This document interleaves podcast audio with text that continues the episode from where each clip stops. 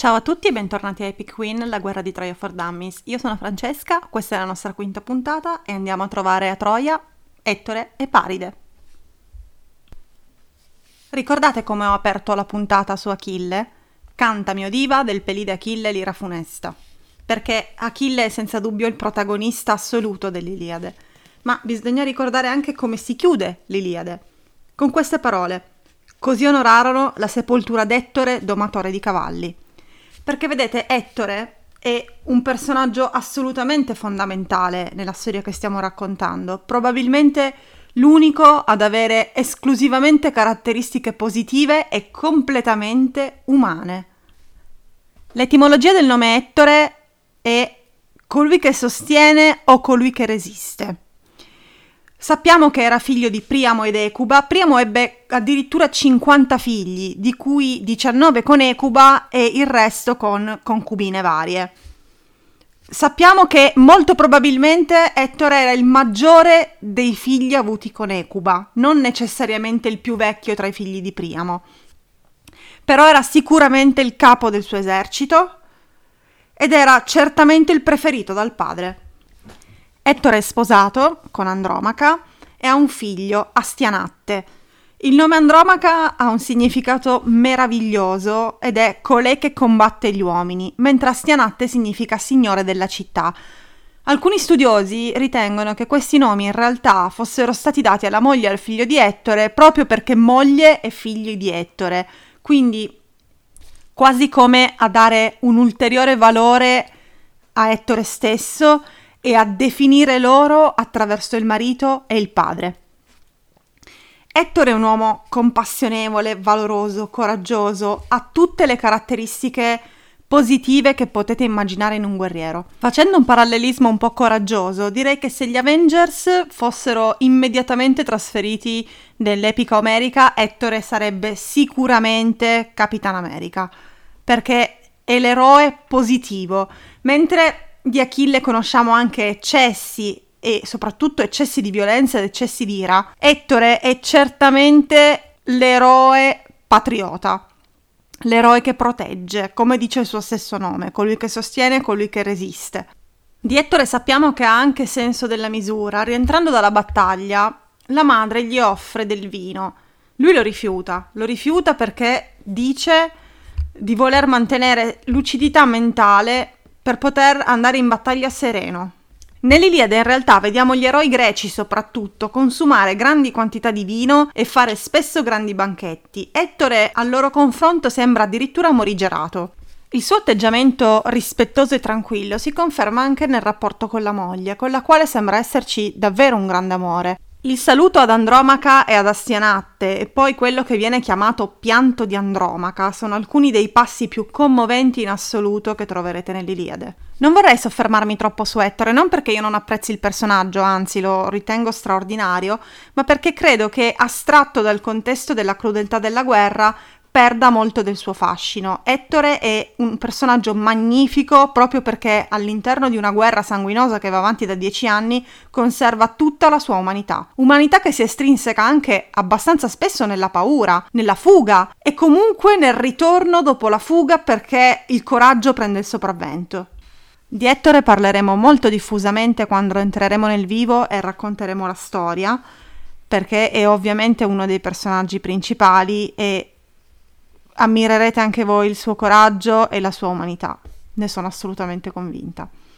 Passerei adesso a Paride. Dobbiamo partire anzitutto dal fatto che Paride ha 2 nomi, Paride appunto e Alessandro.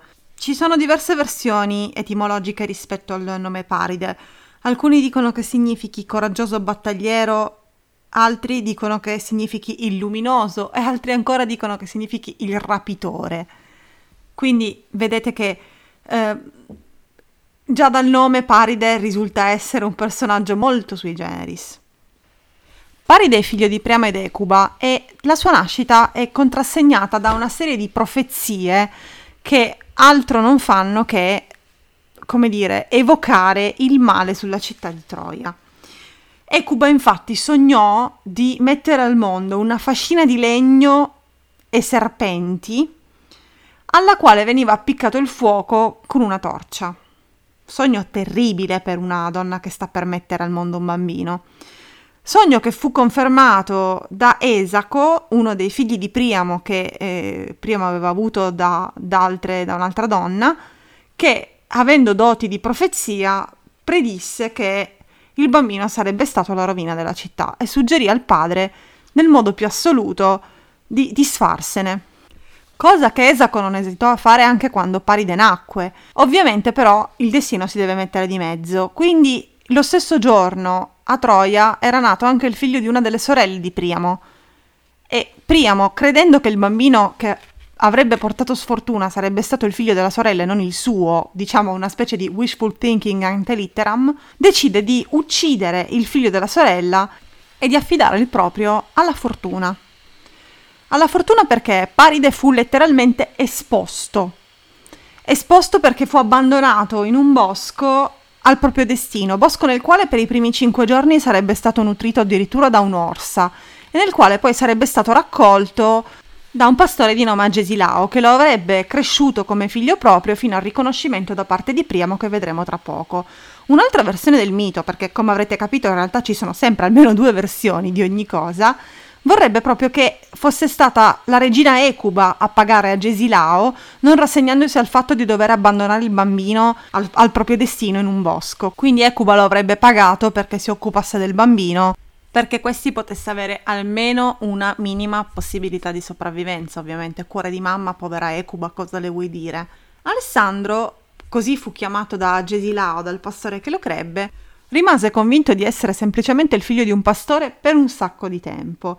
Ma ben prima di tornare a Troia e prendere il suo posto accanto al padre, gli succede una cosa molto particolare, quella che alla storia, o meglio all'epica, rimarrà nota come giudizio di Paride. Ricordate che nella puntata dedicata ad Achille abbiamo parlato del matrimonio di Teti e Peleo e di come la dea Eris, la dea della discordia, non invitata, abbia deciso di lanciare sul tavolo questa mela sulla quale c'era scritto Callistè alla più bella per sparigliare le carte e generare appunto discordia, come il suo nome indica. Bene, l'uomo che dovrà fare quella scelta sarà proprio Paride. È lui quello prescelto, perché Zeus, come ci siamo detti, non ha la benché minima intenzione di impelagarsi in una rogna simile, quindi sceglie un mortale a caso e sarà lui a scegliere per tutti. Quando Hermes si presenta davanti a Paride e gli dice: "Sai che c'è? Hai vinto questa possibilità, tu potrai conoscere 3 dee meravigliose e decidere quale tra di loro sia la più bella". Ovviamente Paride è assolutamente incredulo, cioè parliamoci chiaro, Paride è un pastore, quella che gli viene sottoposta è una scelta assolutamente al di là di quelle che lui ritiene essere le sue capacità e probabilmente è proprio così. Quando vede le dee, quindi, per i suoi occhi di mortale sono tutte e 3 ugualmente bellissime e non sa fare una vera scelta. Quindi Era, Atena e Afrodite iniziano a giocare sporco e gli promettono delle cose. Se dai la mela a me, io farò questo per te. Partiamo da Era. Era gli promette il potere, cioè il dominio su tutta l'Asia. Attenzione, non è banale, il dominio sull'Asia. Alessandro Magno ci proverà e arriverà a metà dell'opera, quindi stiamo parlando di un potere enorme. Atena, che tra le altre cose è anche la dea dell'intelligenza e della strategia militare, gli promette che diventerà l'uomo più sapiente del mondo. Afrodite, che forse come dea dell'amore e della bellezza conosce molto meglio gli uomini di quanto non lo conoscano le sue colleghe, chiamiamole così, promette a Paride l'amore e gli dice: "Io ti darò la donna più bella del mondo e lei ti amerà". Questa donna si chiama Elena e l'abbiamo già incontrata nella seconda puntata. Paride ovviamente ci casca con tutte le scarpe e sceglie Afrodite. Quello che vi ho appena raccontato succede quando Paride è ancora un pastore. Come farà quindi il pastore Paride, o meglio il pastore Alessandro, perché Agesilao lo chiama Alessandro, a tornare alla corte di Priamo, a diventare nuovamente principe e ad andare a prendersi Elena a Sparta? Facile. Priamo ed Ecuba in realtà non hanno mai dimenticato il bambino che erano stati costretti ad abbandonare per una profezia nefasta, quindi ogni anno gli dedicano dei giochi. Un bel giorno, per compiere i sacrifici che erano di contorno ai giochi, Priamo invia degli emissari a prendere dei tori proprio da Agesilao. Paride quindi scopre che si terranno dei giochi e decide di partecipare nelle gare di pugilato. Ne vince una e vince la corona, ne vince due e vince la corona, ne vince tre e vince la corona. I principi del sangue però, quindi i figli di Priamo, non ci stanno e decidono di aggredire Paride. Ettore e Deifobo nello specifico si avventano su di lui con la spada, ma Agesilao a quel punto interviene e svela a Priamo l'identità del ragazzo. Priamo ovviamente, insieme alla moglie Ecuba, non ci può credere. Quello è il suo figlio perduto e lo riaccoglie nella sua casa. Quando qualcuno gli fa notare che il bambino era stato abbandonato, proprio perché le profezie che lo riguardavano era proprio meglio se non si verificavano, grazie mille Paride, ma preferivamo quando facevi il pastore, Priamo dice: preferirei che la mia città bruci piuttosto che abbandonare di nuovo mio figlio. Il resto lo vedremo con lo svolgersi di questa vicenda e della guerra. Sappiate solo che a un certo punto Paride si metterà su una nave e veleggerà verso Sparta. La quinta puntata finisce qui. Io vi do appuntamento alla sesta puntata, che sarà la prossima e sarà dedicata a personaggi minori, che non sono minori, ovviamente, perché quando si parla di Diomede non si può pensare che sia un personaggio minore, ma lo racconterò insieme ad altri proprio perché normalmente nell'immaginario collettivo hanno un impatto minore. Vi ringrazio per avermi ascoltata e vi auguro una buona notte.